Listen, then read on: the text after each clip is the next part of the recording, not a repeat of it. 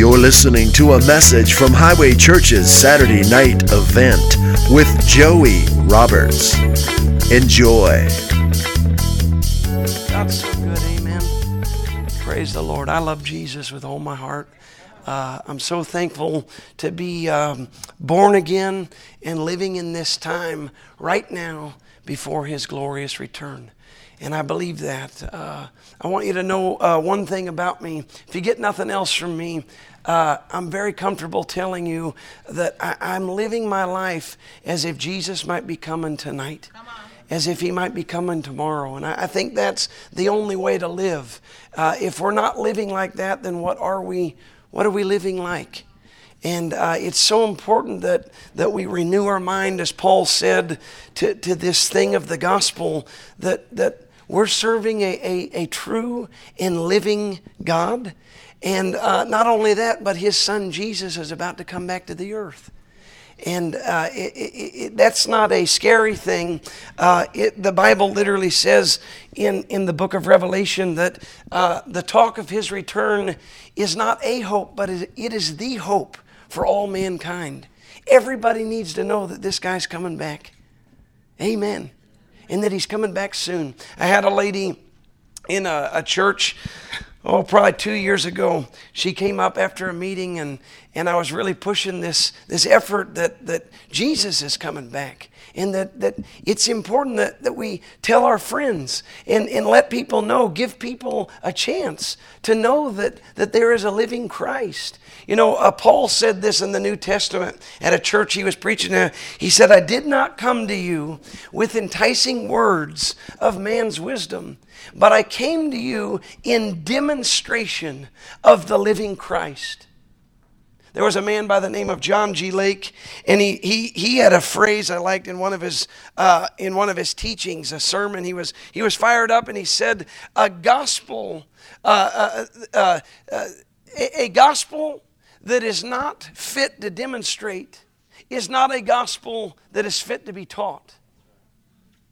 Saint Francis Assisi said this. He said, "Preach the gospel. Use words if necessary." You know, this is a gospel that we are living out.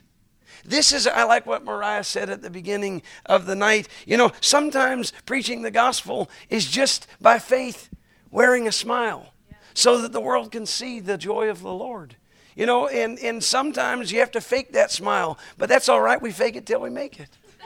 You know, there's a lot of things. You know, Hebrews 11 6 says, without faith, it's not possible to please God. In some of the some of the times we truly have to just put on a happy face by faith and say, Lord, I'm going to give you my best. I may not even feel like smiling, but for the sake of the gospel, for the sake of your return, I want to show off your goodness. I want to show off your countenance. You know, all God's got on his face concerning you and me is a big old smile. You know, even God's judgment for you and me is only good.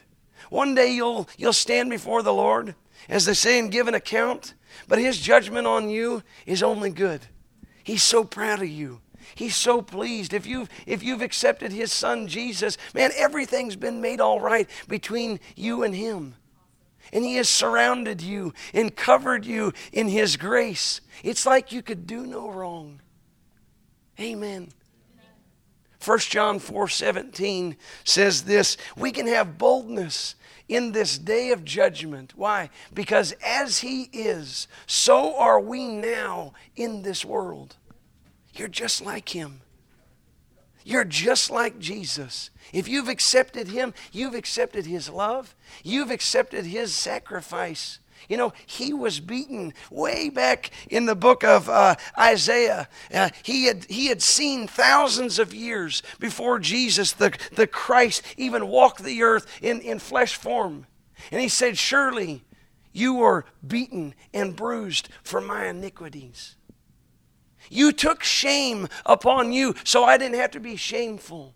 And the chastisement of my peace was upon you, and by your stripes I've been made whole. You know, that was way before Jesus ever even walked the earth. You know, every book of the Bible is about him. All 66 books. He's in every one of them. You ever thought about that? That literally every word in this book is about one man. It's about Jesus. I think the last time I was here, I shared some of this, and man, that, that's a good sign. Being in a church where you can't get away from talking about Jesus. You ought to go to a church like that. I want to put a challenge to you. You know, if whatever you're listening to and feeding on isn't at least 90% Jesus, and that's a, a generous number, I think it should be 100% Jesus. But if 90% of the literature that we're feeding on as Christians that's marked faith and marked gospel and marked Christian, if it's not at least 90% fully focused on Jesus, I ask you, what good is it? Much of what comes on the TV today that's marked Christian is more about us and less about Him. And as Paul said, these things should not be, brethren. It's all about Him. Every step, everything we do in our life, we're His living testimony. You know, you're writing the book of Acts, it's the one book of the Bible that was never finished because you're alive and you're here and you're writing your own chapter. Your life is literally a written resume for what you're going to do for all of eternity. Amen. Amen. We're going to live forever. We're going to live forever. I'm never going to die. Even if the Lord tarries his coming, this body could pass away, but I'll never die. I'll just go from here right on to there. I'm going to live forever. Not even Jay Z can claim that. That's why I'm gangster, baby. I'm going to live forever. Forever. I will be seated. You know, here's the coolest thing. Right now, in the spirit realm, if you could see it, we're already seated with Him in heavenly places. And the Bible says, since we're seated with Him, we've been placed far above all principality and all power and all might and any dominion and any name that is named in this world and even that which is to come. We are seated right with King Jesus. What's that mean? I'm untouchable. Everywhere I go, He goes. He said, Lo, I'll be with you always, even to the ends of the earth. I'll never leave you nor forsake you. Man, He's not a hope, He is the hope, and He is everything. Would you bow your heads with me? Let's talk to the Lord just for a minute. Lord, I pray that, that you open up the ears and the hearts of every person here tonight. Lord, we don't want just another little gathering. Lord, I thank you that you demonstrate your, your goodness to each and every person here tonight. Lord, that we'd all walk out of here knowing one thing that Jesus is good and that He is real and that you are alive, Lord. Lord, give us boldness in this day that we're living in. Give us boldness to talk openly about you. I don't care what happens in the government. I don't care what, what's happening in the news media. I don't care what they outlaw. I don't care what they, what they say is right or wrong. Lord, all we care is about honoring you because it's all about you. Our life is all about you. May we see that afresh and anew, a fresh new focus that brings us up higher to a higher place, a higher level of thinking, to see ourselves the way that you see us, just like yourself. Because as He is, so are we now. Right now, you've made us clean.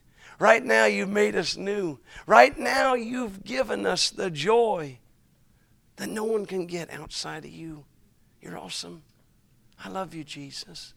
I love you. Thank you for this opportunity tonight to share your good word, to share your good news with all these that are here. And I give you all the glory, Lord, all the praise for anything that, that, that even sounds good. Lord, I offer it to you. I honor you in Jesus' name. Amen. Amen. He's so good. You know, in Genesis, he's the seed of woman. In Exodus, he's the Passover lamb. Leviticus, he's our high priest. In Numbers, he's the cloud by day and pillar of fire by night. That was Jesus leading the children of Israel through the desert. He's always been, you know, Jesus didn't just appear one day. He's always been. John 1 1 says, In the beginning was the Word. The Word was with God, and the Word was God. Later on in the Gospels, it says he sent his word and healed them. That was Jesus, the healer. That was Jesus. He's always been. Every book of the Bible is about him. Knowing that changes the way I read the Bible. Knowing that, that, that, that changes everything for my life. Changes everything of how I view him. And he's so good. He's so merciful. All he's got for you is good things. Amen. You know, in, uh, in, in Joshua, he's the captain of our salvation. Fast forward in Amos, he's the burden bearer. In, in Joel, he's the Holy Ghost baptizer. In Jonah, he's our foreign missionary. In Micah, he's the messenger with beautiful feet. In Nahum, he is the avenger of God's elect. skipping forward to Malachi, he's the son of righteousness with healing in his wings. You ever heard that story about the woman with the issue of blood in Mark chapter 5? Anyone heard this before? Has anyone not heard this story? Is anyone not going to lift their hand no matter what I say? there was this woman in Mark chapter 5. We don't have to turn there. I, have shared it enough times that I can paraphrase it. And the Bible says that she, she had been sick for, for uh, 12, 12 long years and that she had been bedfast and she had suffered many things and seen many physicians. And the Bible says she had spent all that she had, but she kept getting worse. But when she heard of Jesus, she heard that Jesus was in her town. Something came over her, and she said, I'm going to get up. And she said to herself, this revelation came. You ever had a revelation thought come to you that it just it just seemed right? Even though it may have seemed out of the ordinary or an impossible thing, but all of a sudden it wasn't an education thought. It wasn't something you came up with. It was like a revelation, or as the Bible refers to, a rhema word. It was like God Himself had revealed this thought to you. And just down on the inside of your heart of hearts, your spirit, you just knew this is going to work out. Anyone ever had that? You know, it could be as something as small as uh, one time I was making brownies. And I was a kid, and, uh, you know, my parents always taught us about hearing the voice of, our, of, our, uh, uh, uh, uh, of the Holy Spirit, but hearing the voice of our own spirit. You know, one of my favorite mentors, this, this man who's passed on, is, his name was Kenneth Hagin. They called him Brother Hagin. He said this one time, and it surprised me, and then I studied it out and I realized. He said, I'm satisfied to say that in 60 years of ministry, the Holy Spirit has never once spoken to me about me. And I thought about that, and I thought, man, that's. Huh. He said the, whole, the Holy Spirit has spoken to me many times about other people, but the voice I hear on the inside of me is that born again voice. It's the voice of my own spirit. He said the world knows that voice as a conscience. He said, but we call it the inner witness. Some people call it intuition. You know, every person, whether they're saved or unsaved, whether they go to church or they don't go to church, whether they believe or not, every person is a spirit. I am a spirit. I have a soul, which is my mind, my will, and my emotions. And I live and possess a physical body, but my body is not me. I am a spirit. You know, you can learn to train your human spirit once you've received Jesus into your life, you can uh, get a fellowship with God through His Word. You know that scripture I quoted? John 1 1 In the beginning was the Word, the Word was with God, and the Word was God. How many know that God never changes? Psalms and Proverbs both say that, that God will never change. In fact, in, in the Gospels, it says Jesus Christ is the same yesterday, today, and forever. So if God in His Word were one, then God and His Word are one. That means to get to know God, I first get to know Him by His Word. That's why Matthew 6:33 says seek ye first the kingdom of God. Now that's not kingdom of heaven. Kingdom of God loosely translated means God's ways of doing and being right. You know God does everything by his word. My relationship with him is first centered on what He said in His Word. The fact that I can even have a relationship with Him is because He said so in His Word. That was where He started out in Genesis. God created mankind to have fellowship with, to have a family. It's right there in black and white. Everything that I get from God, I first get through a relationship and an understanding of His Word. That's why it's so important to take a little time every day to read His Word and study His Word. Proverbs 4. I'm going to quote a lot of scriptures to you. I like to quote scripture. And it, would be good, you know, not to get on to you, but I'd encourage you learn a scripture every day. Just one. Just learn one scripture every day. You know, in seven days, you'll have seven scriptures you didn't know seven days previous. It's a miracle. It's a miracle. And you know, in, in 30 days, you'd have 30 scriptures that, that you didn't know 30 days previous. Now, here we are in March. And think about it January, February. What is it? It's March 10th. That's 70 days. If you had started this, this miracle recipe that I've given you, and cook, you're welcome. By today, you'd be on your 70th scripture. Think about that. You know, at the end of the year, you would have memorized 365, maybe 66 if it's a leap year. I really don't know how that works. I'm not sure if there is an extra day or not, but let's say there is. Or let's say you went to be an overachiever and you decided to get two of them in. One day you snuck one in on us. John 11 35 is a good one for you because it's short. Jesus wept. We can all learn that one. That's the one you double up on.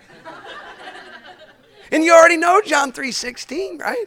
For God so loved the world. See, you're getting to know God and you didn't even realize it. Amen. I like it when y'all smile. Makes me feel better about me.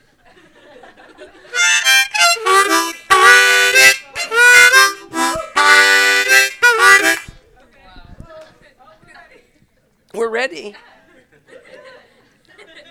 What are we going to do? Let me play a little tune that came up in my heart yesterday. This is how I like to minister. You know, uh, if you confine yourself to uh, a sermon and notes, uh, well, that, that's, that's not a bad confinement, I guess, as a minister. I guess that's what I'm here to do. But even when you're ministering, even in a pulpit setting, you can find yourself lending your ear, your spiritual ear. You know, Jesus said to his disciples, he brought them all in one day, and he said, he, he, they had been ministering to the crowd he had been teaching, and he brought them all away, and he took them away uh, from the crowd. And he said to them this, this neat phrase He said, He that hath ears to hear, let him hear. And I looked that up. This was about two years ago. I was actually up here in New England.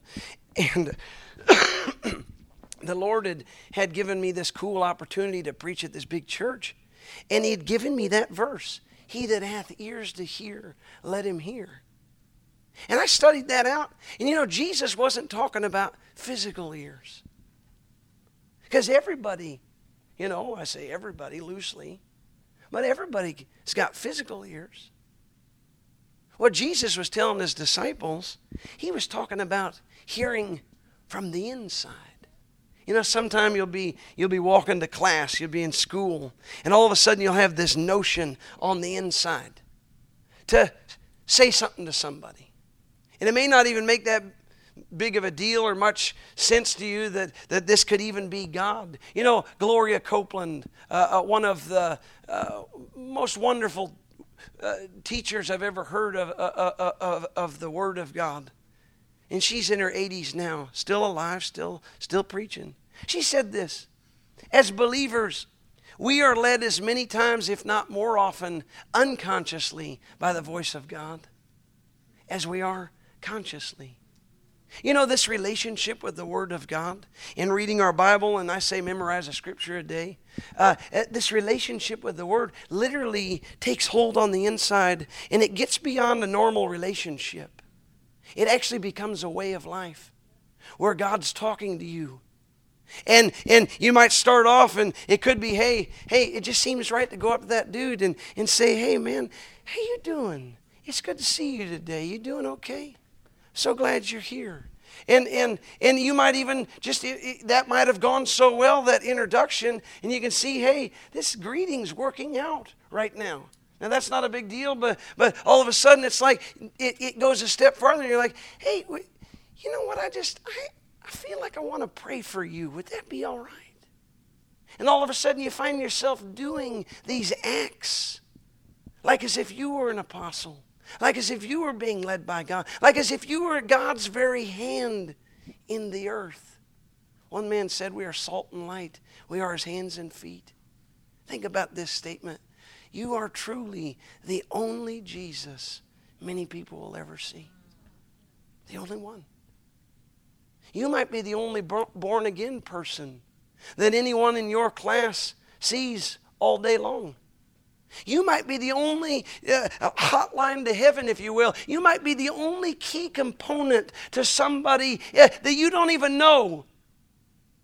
In a taxi cab, in an Uber, on a bus, in the mall. You might be the only possibility link to somebody ever finding Christ. You're the only Jesus many people will ever see. This relationship goes far beyond a page, it's a lifestyle. God told the prophet Isaiah, and this was a sermon that I spoke on. It's funny you have the Get Up Higher theme, and I love it. Because how many follow me on Instagram? If you don't, I'm a great person to follow. I really am. I, I, I, say that with no shame. I mean, I post the best pictures and, and I do the best stuff. I go and do cool things. You should go do cool things. You know, uh, I follow people, and then, you know, uh, uh, a good way to get people to follow you is post cool things. Not like, hey, I'm brushing my teeth. I, I just took a shower, now I'm having some tea. No one cares about that. I mean, for real, I, I'm not going to follow you if that's your thing. I had this young lady, uh, I was at this convention. Uh, Daniel Latham was with me. And I, I, said, Hey, everyone, get your cell phone now and go to your Instagram now. Now follow me. I'm Kind Bold Faith. And this girl on the front row yells out, Follow back. And I looked at her and I said, What's your name? And I looked at her pictures and I said, Do something worth following. and they all did that same thing you just did, right? Ooh. You know, I think that's what the Lord is telling us through social media. You know, God will use everything. You know, social media is a wonderful tool to preach the gospel. It's a wonderful tool to share the love of God with people. Instagram has been one of the greatest breakthroughs in sharing Jesus with the world. And it's sitting right under our noses. And not that many Christians are using it for what it's good for. Growing up in the 90s, you know, we were constantly, I sound like an old man, I'm going to be 40 soon. So I guess I'm almost there. I don't know. But, but, but I remember before we had social media, I remember preaching the gospel literally on foot. Can you believe it? Going out into parking lots. I'd go so far as to get dressed up nice, and I'd carry a clipboard. And I'd tuck my shirt in. This is when we used to tuck in our shirt. And I had a couple of friends that we'd do on a Friday night. We, we'd go out and we'd get our, our phony survey together. And you know what that is? We'd go in the grocery store parking lot, and we'd look official, and we had these clipboards. We stop people as they're going to their car. We say, hey, can I help you with your groceries? Oh, sure, sure. So we'd, we'd help them with their groceries. I say, would you take just literally like 60 seconds? We're doing this survey, and I could really use the numbers as if I was a part of something, which I was. I was a part of the army of the Lord. And, and I said, but, but if you just give me one minute, I'll help you with your groceries. Would you, could you just answer a couple questions? Oh, fine. They must have thought I was from the grocery store. And I, I had a couple of just spoof questions, you know, to have a little fun. But then I had the third question. And it always was something along the lines If today was your last day to live, do you know where you'd spend eternity?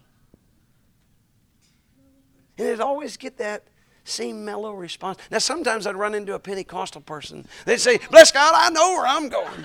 And they tell me why.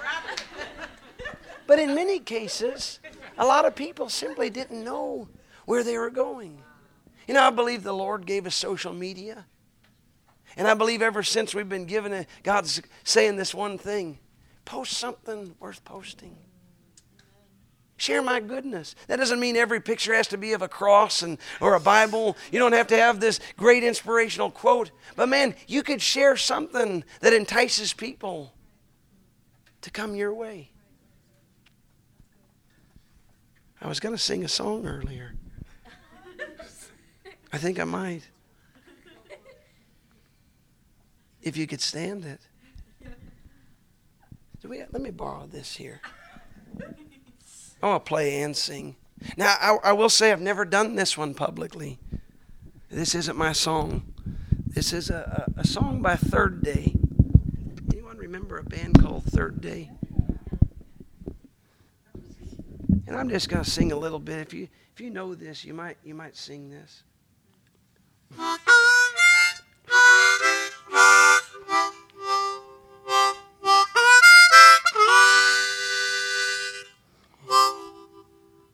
You are beautiful, my sweet, sweet song.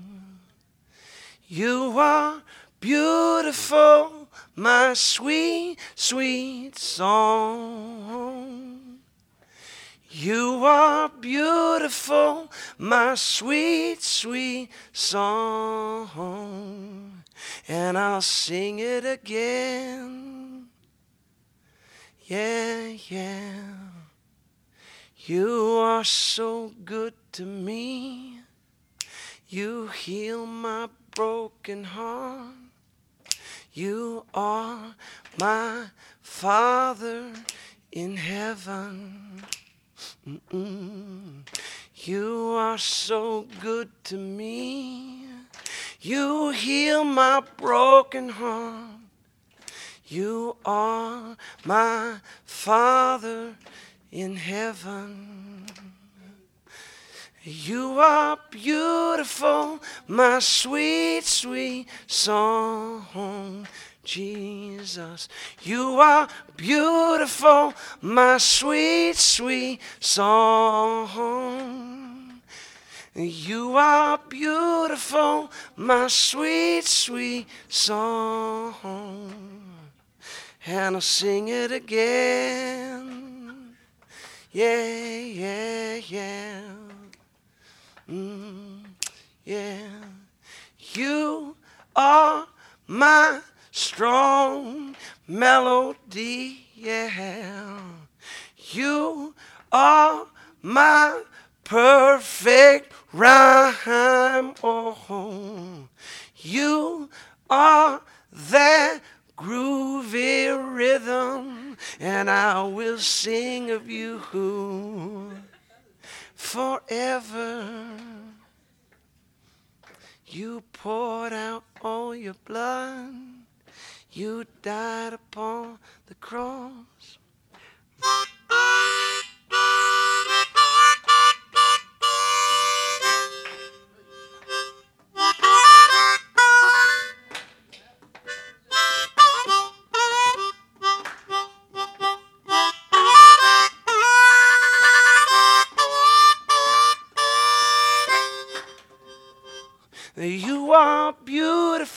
Come on, sing with me. You are beautiful, my sweet, sweet song.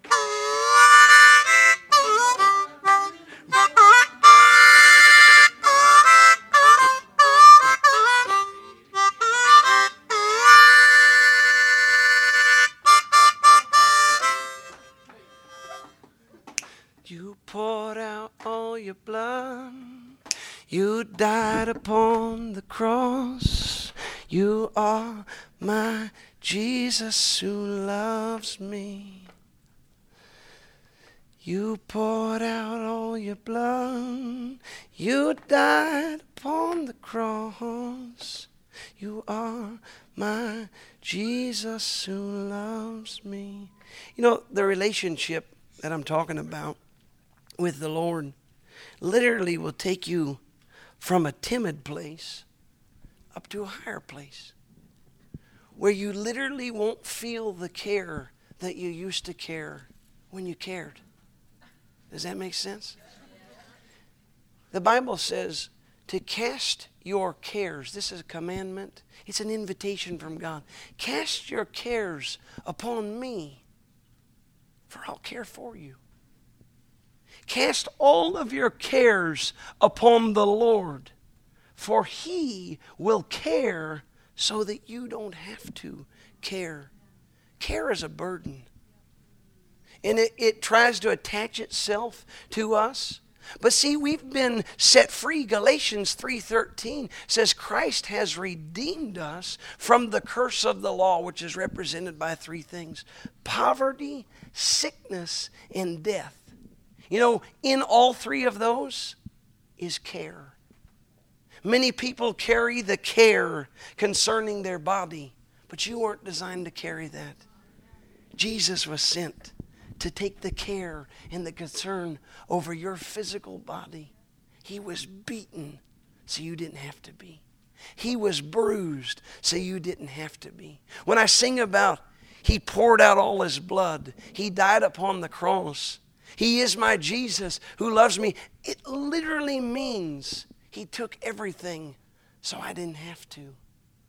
This relationship with Him through His Word, it literally makes what the prophet Isaiah talked about. He said that God spoke to him and He said, Isaiah, my ways are higher than your ways. My thoughts are higher than your thoughts. You know, you can read every scripture with two different types of sets of eyes. You could read that scripture and say, Yeah, he's so big and I'm so feeble and little. Or you could read that same scripture as an invitation that my ways are higher than your ways and my thoughts are higher than your thoughts. So come up here where I'm at. See what I see for you. See how I see. You know, everything looks different when you're standing over it.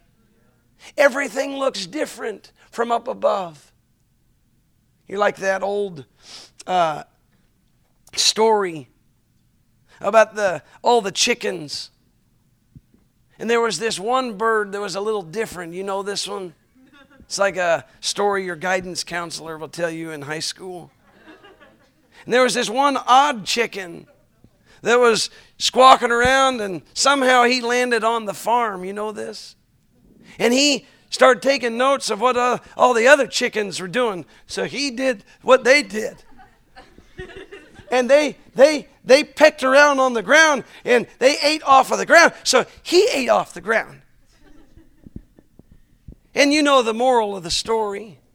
Later on, he sees something that resembled himself for the first time in his life. His whole life, he looked around himself and he saw these other birds that didn't look like him and they didn't feel like him. And they though he tried to act like them something wasn't right. One day he looks up and he sees this bird. And for the first time he saw himself. Come to find out he wasn't a chicken at all. He was an eagle you know you and i are just like that with the anointing of Christ Jesus on us. Acts 10:38 says how God anointed Jesus of Nazareth with the Holy Ghost and with power, went about doing good and healing all that were oppressed of the devil. Luke 4:18 Jesus is in the synagogue and he opens up uh, he opens up the book. They bring him the book of, of Isaiah. And he opens up to the verse and he says, "The spirit of the Lord is upon me." For he has anointed me to preach the gospel to the poor. He sent me to heal the brokenhearted, preach deliverance uh, to the captives, recovering of sight to the blind, to set at liberty them that are bruised, to preach the acceptable year of the Lord. And he closes the book and he said, Today this scripture is fulfilled in your ears. I am that man. He was in his own hometown. The Bible says that all of his peers got offended at him and they're astonished at his doctrine before. But when he claimed to be the one that Isaiah prophesied would come with anointing and healing, they got offended at him. I believe that it's time for you and I to take our relationship to the ultimate, highest level, to where we unashamedly claim, yeah, I am a Christian, and I'm a real one.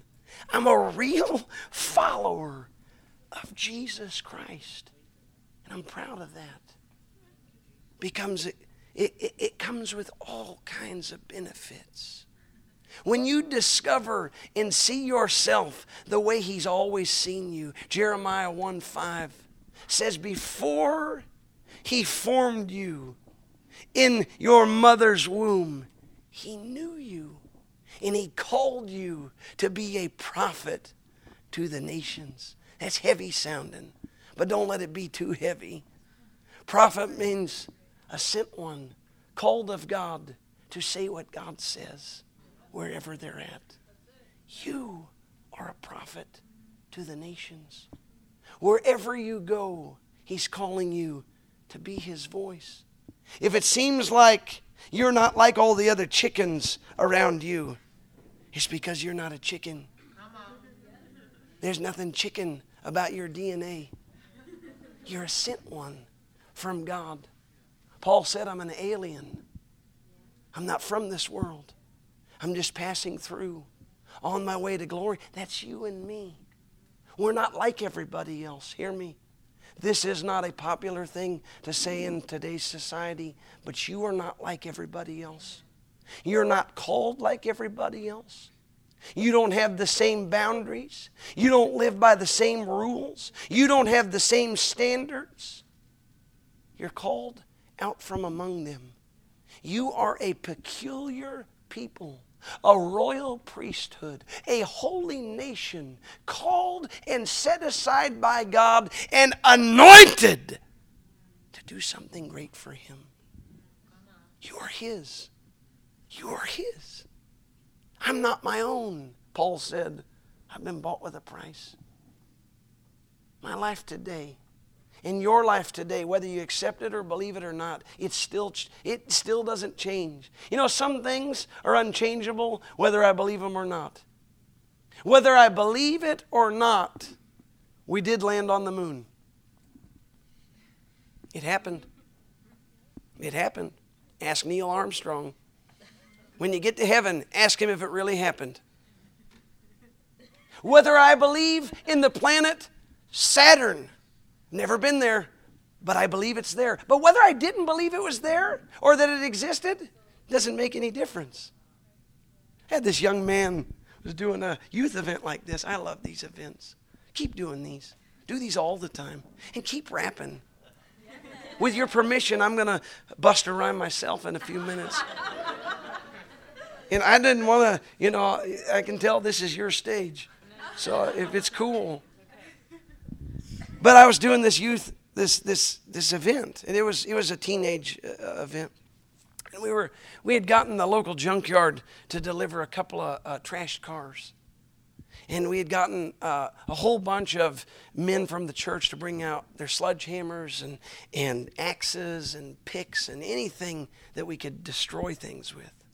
We had this car out there, and I got a bunch of teenagers before the service. We got like 50 cans of spray paint. I said, I want you all to tag this.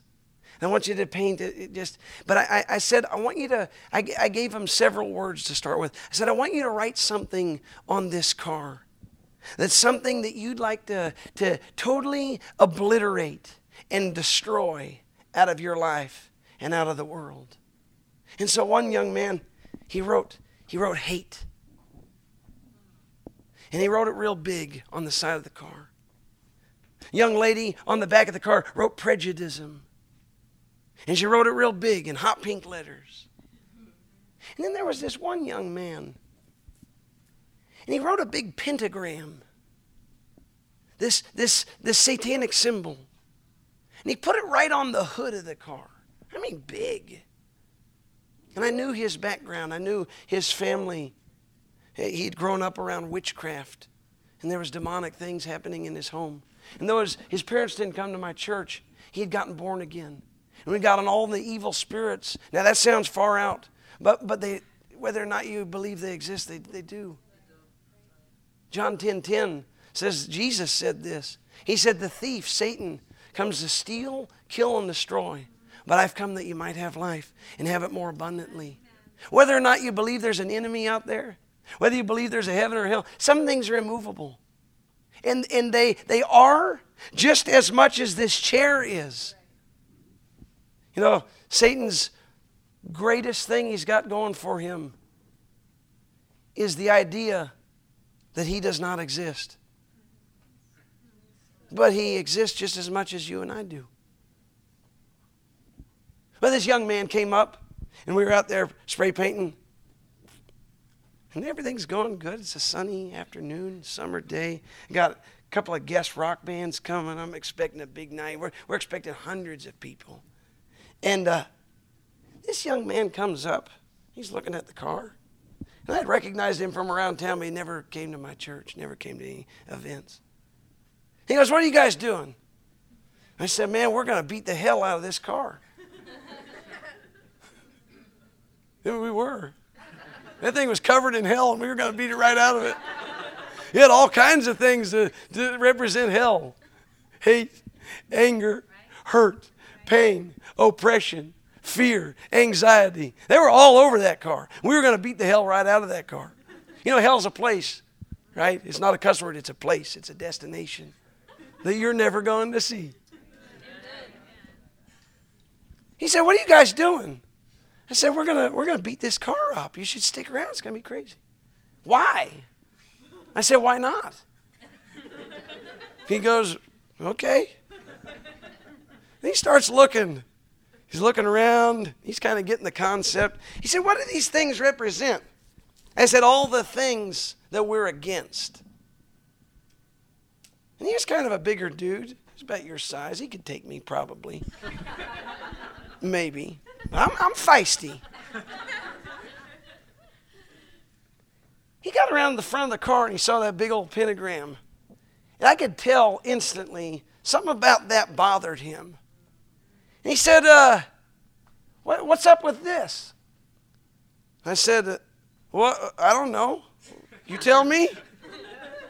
He said, uh, That symbol. He goes like this and he pulls the necklace out. He goes, That's my thing, man. And I said, Okay.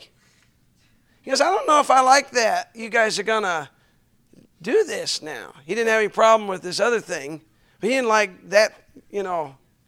I said, What do you know about that? He said, I know a lot about that. And then he like like you know like it goes from like kind you know neighborly conversation to like all of a sudden there's just this spiritual thing that happened like like he had to you know get bigger. Said, I know plenty about that. I said, uh-huh. He said, What do you know about it? I said, The devil's got one just like it. And he goes, The devil. He literally went like this. He goes, The devil. Pfft. That's what he did. Threw something on the ground. And he goes, I don't believe in the devil. And then I bowed up and I got square in his face. And I waited for that, that moment. And I looked him right in the eye, and the anointing came out, and I said, He believes in you. and it floored him. He had nothing to say about that. He had never thought about anything about what somebody else might be believing about him. He was only concerned about what he thought about other things, and that was his reality. And he said, Devil, pff, I don't believe in the devil. I said, He believes in you.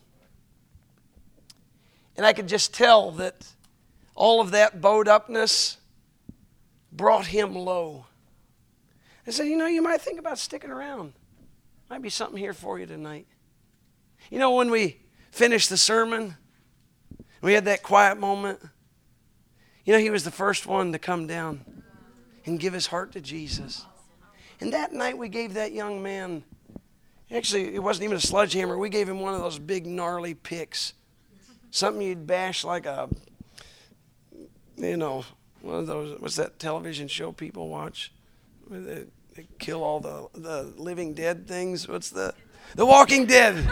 See, that was a test. You failed. I said, no, you, he grabbed the sledgehammer. I said, no, you need the heavy duty one. This thing's going to put a hole in that. You know what? He pulled off that chain. He realized just in a moment, you know, that's what the power of God's word does. It will give you a, a mindset that you'd never have without it. Can I read you something? I'll close with this. This is called Get Up Higher. It's an inspirational rap. Wake up, wake up. It's the first of the month. Wake up, wake up, Southwest. We about to get crunk. This would be the Northeast, but I wrote this for the Southwest. Jesus first. Do we still thirst? We're Northeast believers, overachievers. The NFL of faith, Bill Winston said. And on our team, we got so many receivers and we bloodstained red. It's hard to believe nearly a year has passed. Last time I hit this stage, here it went so fast. What a blast, what a riot. I be spitting out truth, I hope you buy it. I plead that the blood brings proof. I hope you try it. You can't deny it once you try it. We all getting both guns loaded for the last riot. It's like we back in Tombstone and you could call me Wyatt. Earp, chirp, chirp went the brakes on that last bit but you catch it in a moment, then you legit.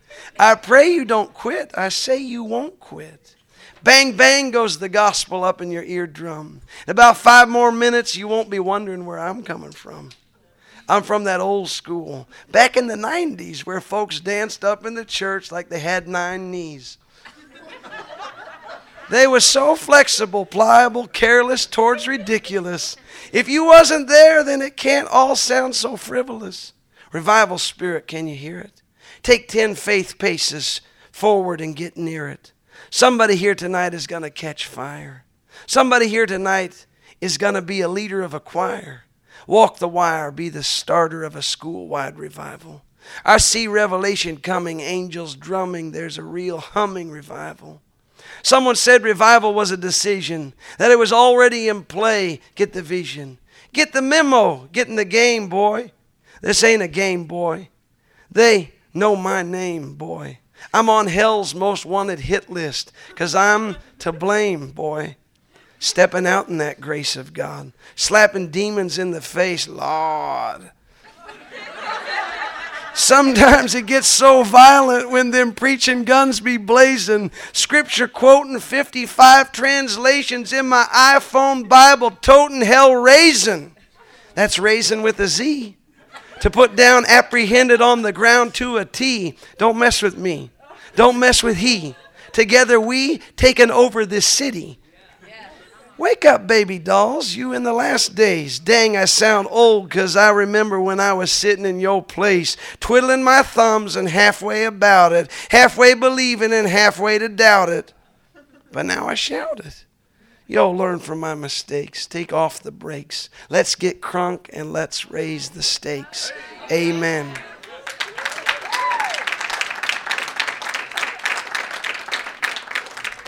Mariah, could you play a, a lullaby? I want to pray for you tonight. And uh, man, I just want to pray a, a simple prayer. I was in Mexico three years ago and I may have shared this with you before. Uh, but I prayed this prayer at a church service on a Sunday morning. And it, it was a prayer of healing in, in that particular moment. But I, I, we didn't have time to lay hands on everybody. I believe in the laying on of hands. Mark 16, 15, Jesus said, Go ye into all the world, preach the gospel to every creature, and these signs shall follow them that believe in my name. They'll cast out devils, they'll speak with new tongues, they'll lay hands on the sick, and they shall recover. And so I believe in that, but we didn't have time to lay hands. There was like two or three hundred people. And the service was coming to an end, and, and so many people wanted prayer.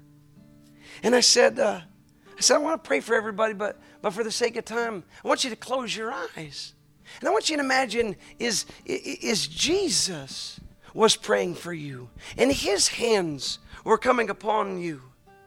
And whatever you need, he was going to be that Philippians 4:19 Jesus. Paul said in Philippians 4:19, "My God shall supply all of your need." And I believe there's a real need maybe represented here. It's a need that I've had over the years. It's a, really a need that we all have, whether we recognize it or not. It's a need of boldness. It takes boldness to live for Jesus in this day. And hear me, it's not getting any easier. That's not a negative statement. Nobody said living for Christ out loud was going to be easy. But if you look around this room, there's a whole bunch of us here. And if we'd all get together and, and form this unity, a union that I'm going to live for Jesus more this year than I did last year.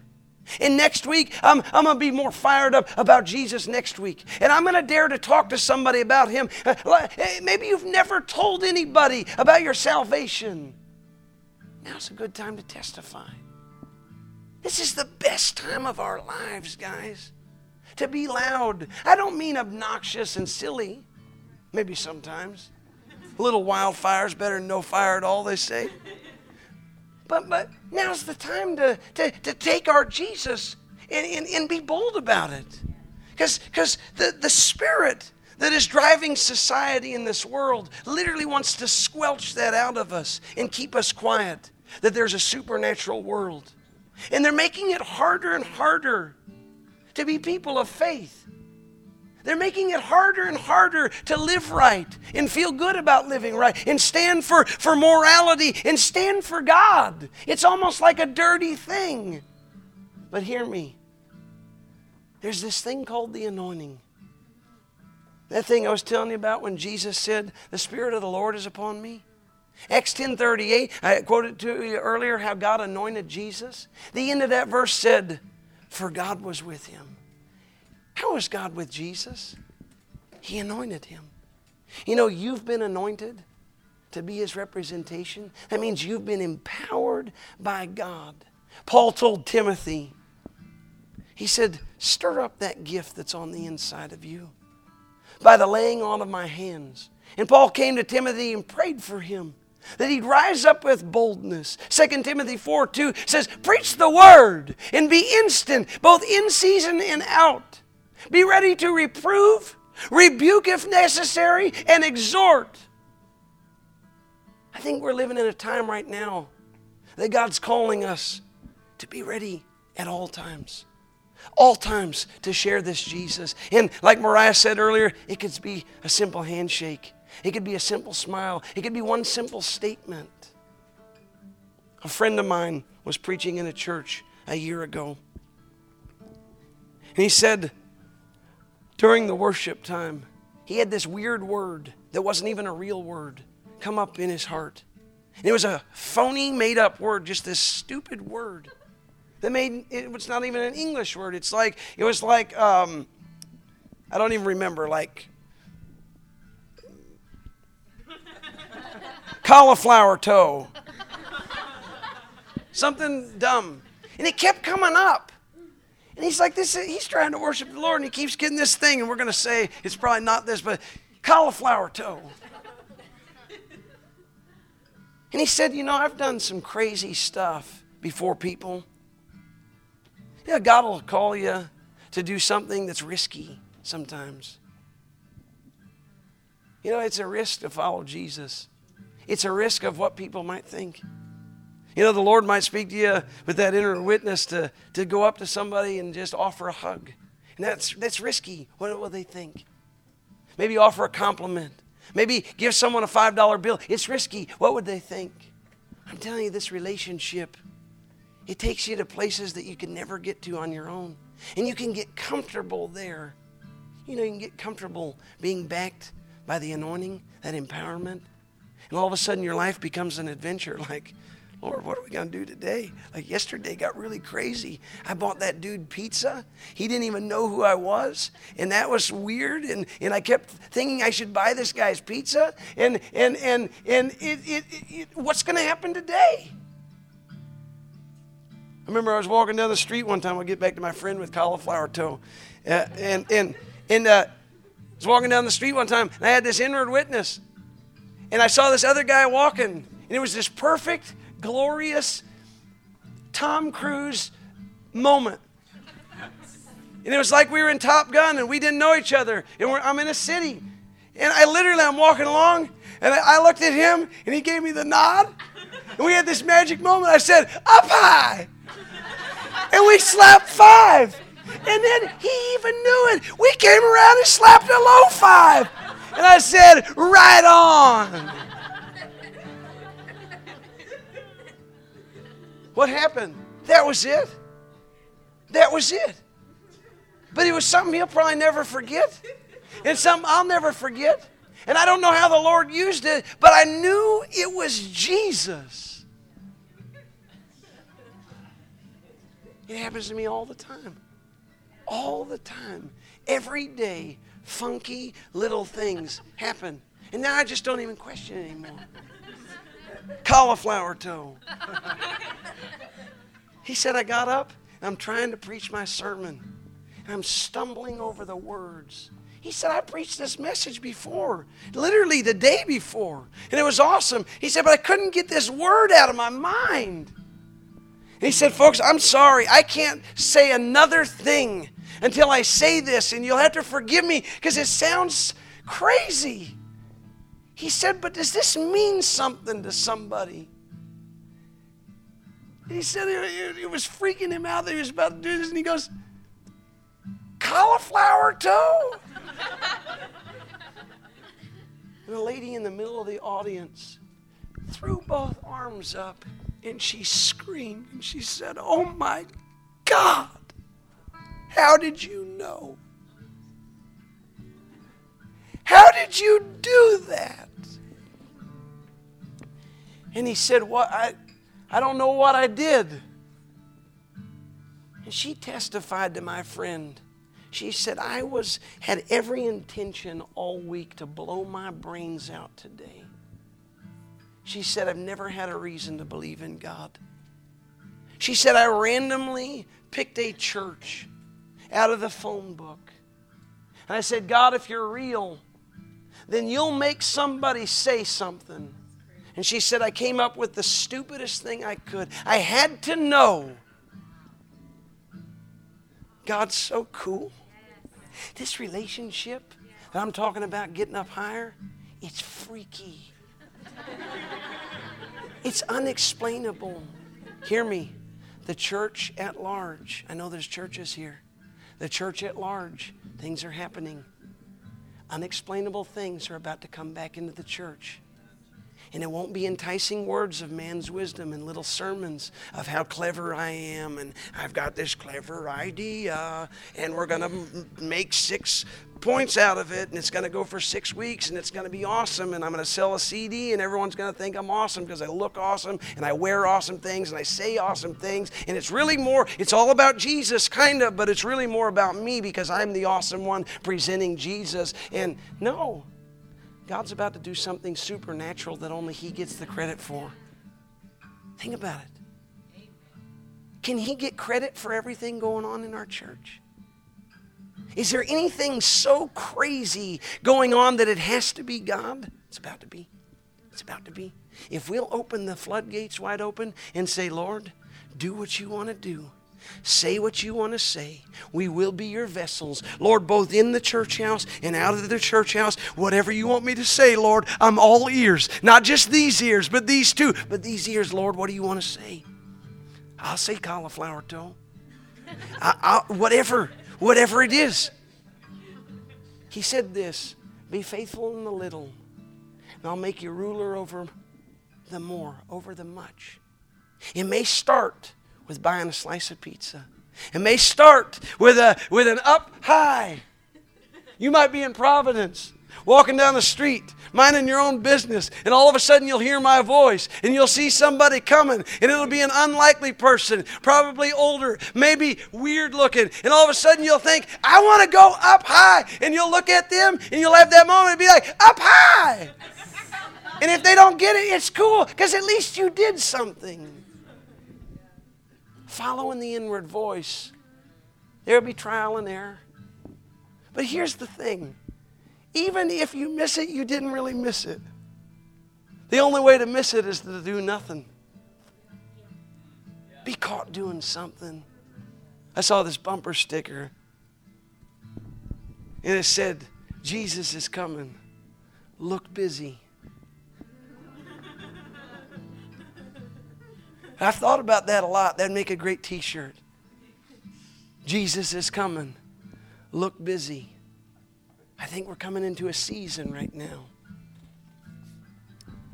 that we're not just going to look busy, we're going to get busy. Get busy being about our Father's business. Remember, Jesus was found, he's just a little kid, and his mother, Mary, couldn't find him. And she's looking all over town, and she finds him in the synagogue. He's like eight or ten years old.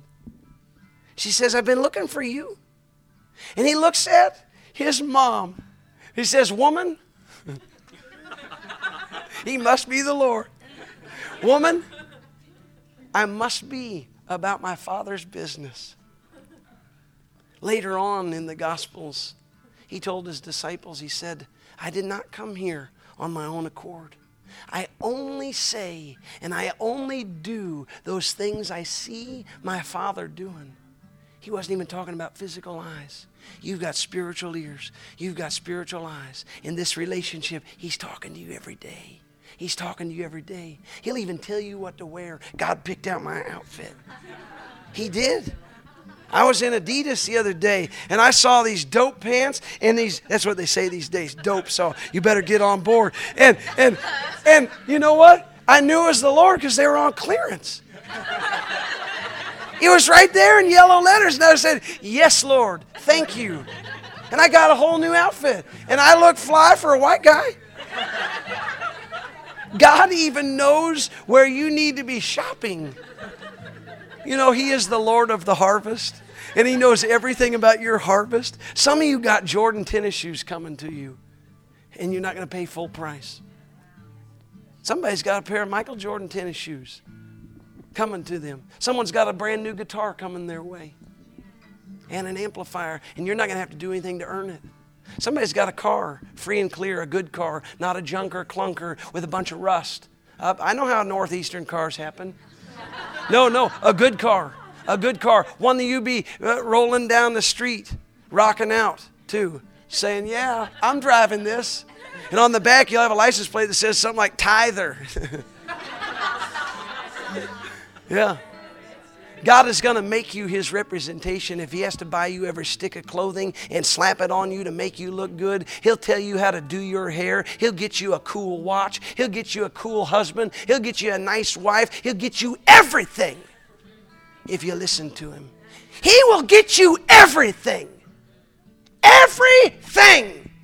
Every good gift and every perfect gift comes from above and cometh down from the Father of lights, whom there is no variableness, neither shadow of turning. He has everything. He owns the cattle on a thousand hills. Deuteronomy 8:18, 8, Thou shalt remember the Lord thy God, for it is he alone that gives you the power to get wealth. He's got it all. He's got it all. And he's got it all for you. Let's stand to our feet and give Jesus some praise. Jesus, we love you. Thank you, Jesus. Thank you, Jesus. I dare you to lift your hands with me. I know it's time's up. Look at that, 8:36. I'm 6 minutes late. Dang it. I meant to be on time. Hallelujah. Mm. Now, those last things I said by the voice of the inward witness, those are called prophetic words. That can even have a dirty name today. See, the enemy wants to twist every spiritual thing that is good and take the gifts of the Spirit out of the body of Christ so that we just become machines putting on a show. But the spiritual gifts are alive and real and God really will speak to you. And He'll speak to you about other people if you let them. And He'll make you a living blessing and a living witness, and you'll be a lifesaver. That lady was going to blow her brains out that day, and she was looking for a sign. She was looking for a help. You know, the world's looking for a sign, and you're it. Bingo, you're it. It's like you're wearing a big sign on your head that says, Come and talk to me. Joey, I don't know why people keep telling me all their problems. It's like I'm wearing a sign. You are. You're wearing a sign called the anointing, and it attracts people. Jesus said, If I be lifted up, I'll draw all men unto me. If they're going to come unto Him, Him living in you, they got to get to you to get to Him. You're a sign in the earth. I'd like you to bow your heads and close your eyes. Oh man, this is the good part. Maybe you're here tonight and you don't know this man, Jesus. Maybe you've never accepted him into your heart. Maybe you've never prayed a prayer of salvation. Maybe you've never called on the name of the Lord. The Bible says, He that calls on the name of the Lord shall be saved. His name is Jesus. And tonight I want to give you an open invitation. I won't embarrass you, I won't bring you forward. All you got to do is simply lift your hand in a moment. And you don't, nobody's looking around. Everyone, close your eyes. Please respect the moment. If that's you here tonight and you've never made the decision to follow Jesus, but you'd like to, you'd like to at least try it for the next 30 days. I tell you, if you try Him, He won't disappoint you. He'll make Himself real. He'll make Himself real to you. If that's you here tonight, you've never made Jesus your Lord, just lift up your hand for a moment and put it back down. Anybody? I'm looking around. Anybody? Anybody? Anybody want Jesus? He wants you. I see that hand. Anybody else? Hallelujah. Maybe you're here tonight and you feel like you've been away from God. And, and it's just time, it's time to make a, a commitment again. I want to I wanna commit my life again. Hey, that's cool. That's okay. If you lift your hand, I see that hand. Anybody? You say, that's me. I want to recommit my life. I see that hand back there. Anybody else? I see that hand. Anybody else? Let's do something. Let's make us all feel really good. Why don't you join hands with your neighbor? Just join hands across the aisle. Hey, man, you're helping somebody. Sometimes it's not easy to lift your hand. Oh, but God honors our faith. Say this with me. Say, Heavenly Father, I receive Jesus. I believe in Jesus. I believe He died for me and that He rose from the dead. Jesus, I accept you. Lord, I want to be saved. And I want to live like I'm saved. Lord, thank you for empowering me to do your will in the earth. Lord, I give you my life. Thank you for saving me. Lord, I receive your boldness to do everything you're telling me to do. Give me ears to hear and eyes to see. Thank you, Jesus. Amen. Well, guys, I, sincerely have had a blast. You guys are wonderful. Thank you so much. Boscos, thank you. Guys, you guys are awesome. Thanks for doing this. For real, this is such a good thing. At Highway Church, we want to help you grow in your relationship with Jesus Christ and experience the abundant life He came to give you. If you'd like to learn more about God's amazing love for you, please visit us at highwaychurch.us. You can email us at info at highwaychurch.us or message us via our Facebook page. Put your trust in Jesus today and taste and see how good He is.